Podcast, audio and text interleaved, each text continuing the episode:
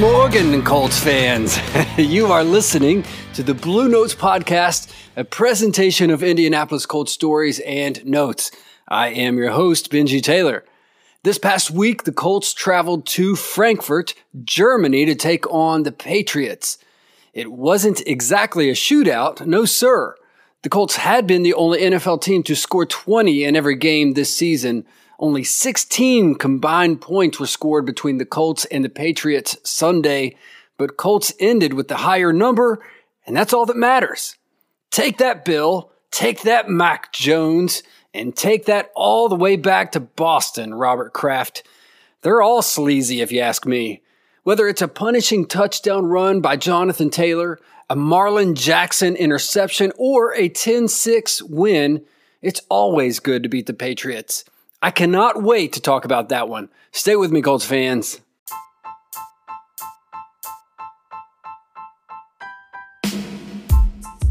At Marshall University as an undergrad, I enrolled in German class. I had to take a foreign language for my major, and French and Spanish were already closed. Chock full, man. It was an unwilling commitment, but there I sat as a freshman in Dr. Dolmesh's German class just terrified. He was a big, burly man with fading hair on top and a scraggly beard mangling his broad chin. He started every class the same way, trying to rile up the troops at 8 a.m. Guten Morgen, Guten Morgen, expecting us to return the favor with some level of enthusiasm. When he wasn't satisfied with our sleepy response, he would hunker down his massive body and motion his arms as if he was corralling a drove of pigs. And he would say louder, Guten Morgen, Guten Morgen. it was a dreadful way to start the day. That semester did not go well for me. The night before my final exam, I got dumped by my first girlfriend. I flunked the test and ended the course with a D. I don't blame the girl who dumped me though. I really I wasn't doing so hot before the breakup. Dr. Domesh knew I wasn't cut out for the hard language, and he targeted me and sifted me out. The following semester, I enrolled early into Spanish 1, but I never forgot about Dr. Domesh. This past week, the Colts traveled to Germany and beat the Patriots. It wasn't exactly a primetime game, but it also wasn't a forgettable one o'clock time slot. It was kind of special in a different kind of way. I have to say, I like the international games. To be honest, maybe I'm not 100% sold on having regular season games there.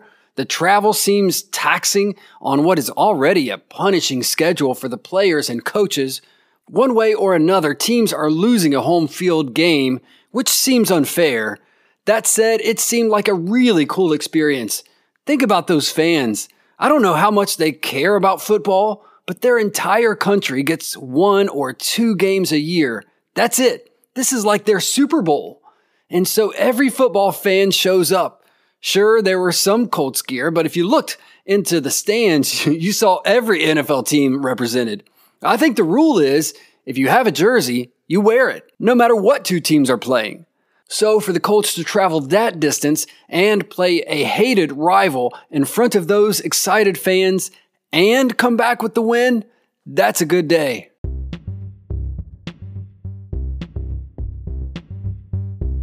The two teams sadly were evenly matched, but the Colts had the upper hand along the defensive line. They were able to get good and consistent pressure on Mac Jones and cause him to make some bad decisions we talked about this last week, but I wasn't sure we could dial it up. The Colts have struggled at times to pressure the quarterback, but Sunday they were credited with five sacks and an added tackle for loss. Dayo Odeyingbo was the leader of the pack, but it was an impressive effort for the entire unit, especially since Grover Stewart is still out with the suspension. Mac Jones completed 75% of his passes, but only threw for 170 yards, zero touchdowns, and one interception. He was benched on the last drive for Bailey Zappe, a move now becoming more familiar to Patriots fans than playoff wins. If this were any other franchise, I might feel a tinge of sympathy, But that was not the emotion felt Sunday. it wasn't a glamorous win, it certainly wasn't a blowout, but in any instance where the clock strikes zeros and the Colts show higher numbers on the scoreboard than the New England Patriots, I am a happy man. A happy man basking in the tears of Bill Belichick. No, it wasn't a glamorous win, but the win brings the Colts back up to 5 and 5, which is significant for this team going forward. They now enter the bye with a two-game win streak. As I said, it was a unique game, an especially unique viewing experience watching our team compete in Frankfurt, Germany. And of course, I have some observations. These are in no particular order, but here's the first one. The Colts run game is not as good as it should be.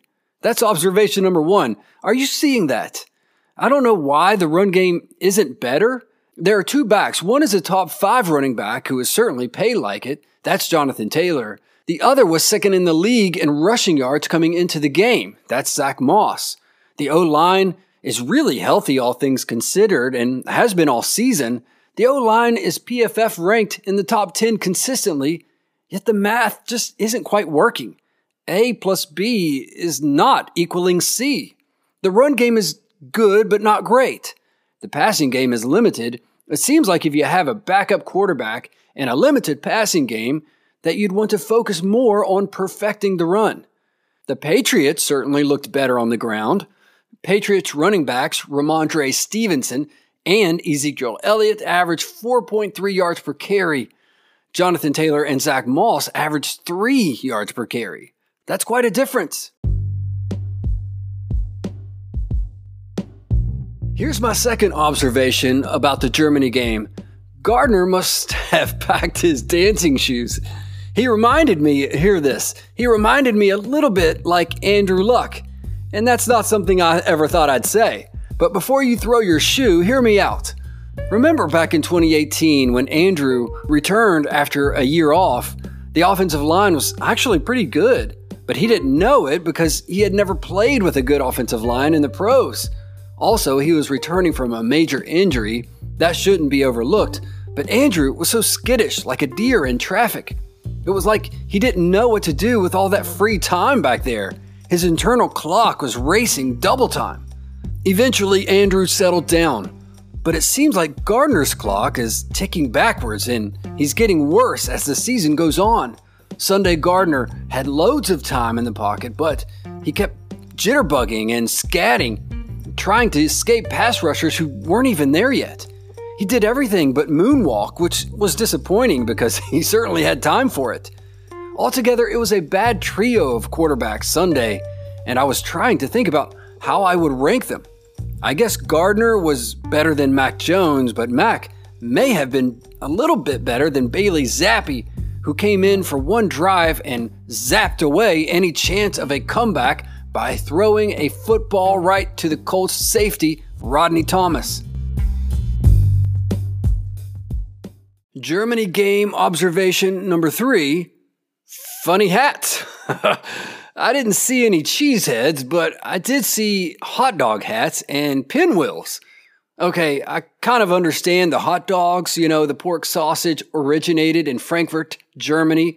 Pork sausage, Frankfurter, hot dog. Okay, I see the connection. That leap makes sense. But what's the deal with pinwheel hats? Pinwheels at an NFL game? Well, the pinwheel hat, better known as the propeller beanie, was invented by the science fiction writer Ray Faraday Nelson back in 1947. As far as I know, Ray has no ties to Germany or the NFL, so consider me stumped on this one. Germany game observation number four Kevin McCourty needs to join the Patriots fan club. The Colts Patriots game was broadcasted on NFL Network. One of its employees is Jason McCourty, and McCourty was the color commentator in Sunday's game. Jason McCourty played three seasons with the Patriots, and his brother Devin played 13 seasons with the Patriots, and it was more than obvious that the commentator was dealing with a pretty strict conflict of interest Sunday. I realized this was listed as a home game for New England, But you would think that McCourty was broadcasting from a dimly lit pub in Boston. He was a total homer. My only joy in his analysis was hearing him sink with his beloved Patriots. I'm not sure if there is a Patriots fanboy club, but Jason, Kevin, Devin, they all need to join it and love their sad team to death right along with Smug Bill and Creepy Bob Kraft. My fifth and final Germany game observation was this Hurricane Frankfurt, aka Hurricane Dayo. The third year defensive end is heating up. Dayo is having his most productive season as a pro, and that was his best game three sacks. Some might say that Dayo's progression in the league has been a slow burn. It's true that it has taken some time, Remember, he was drafted after suffering an Achilles injury, and he has improved each year. I should say that PFF doesn't agree with me on this. This season, Dayo is marking his lowest score of his three seasons. But when you match him up against the remaining pass rushers on this roster, Dayo looks pretty good. I'm not 100% sure that Hurricane Dayo will ever effectively touch down in Frankfurt or Indy, and absolutely wreck the place. I'm not sure about that, but I am happy to see his progression and look forward to seeing what he can do post bye. Speaking of, there are a few things I want to see from this team coming out of the bye. Number one, and maybe this is a long shot, but I want to see the return of Shaq Leonard. Let's be honest about this. He's not great right now. The same guy who was an all pro and on some kind of insane trajectory over his first three to four seasons, now looks like an average linebacker who actually made some pretty poor plays Sunday. Early in the game, he missed on a screen pass that was so cringy, I felt sorry for him. Shaq wasn't even close on the play that he should have made. And right now, EJ Speed is better than Shaq. But I still have hope. My hope is that coming out of the bye, Shaq's wounded body starts to catch up to his feverish heartbeat, and maybe he could be a shadow of what he once was. A shadow that follows so closely that when the sun ducks behind the clouds, maybe for a split second, the shadow outlines the real thing. It's a long shot, but I would love to see that old Shaq again. Coming out of the bye, I'd also love to see the Colts keep going for it. They're five and five and play a decently weak schedule. Maybe these wins don't mean much in the grand scheme of things, but I have more fun when they win. The players have more fun too. And you know what? I like having fun. I say go for it. Who cares where you're drafting next year? Let's win all that we can right now. One way to secure those wins is to dominate in the run game. And that's something else I'd like to see post bye. I want to see the Colts commit and dominate on the ground. They have the right pieces. The quarterback is limited. It just makes sense to focus the offense that way right now. Truly, I miss the days when Quenton Nelson would talk about crushing the will of the defensive lineman. Prior to his big contract, he used to talk that way. Maybe we can get that back. To do that, it would require a shift in Shane Steichen's offense.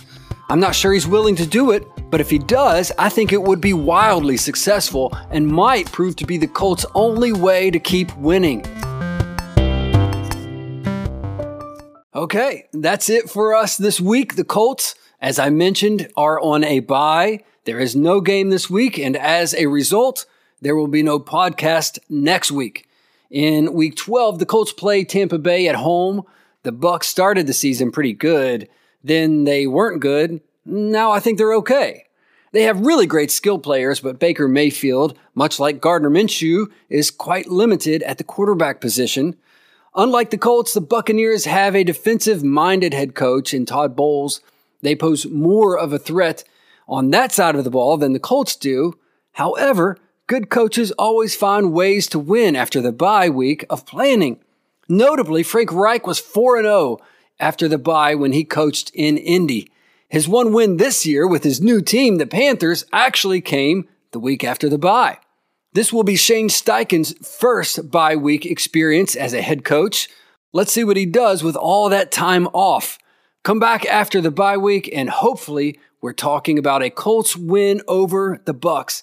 Take care and go Colts.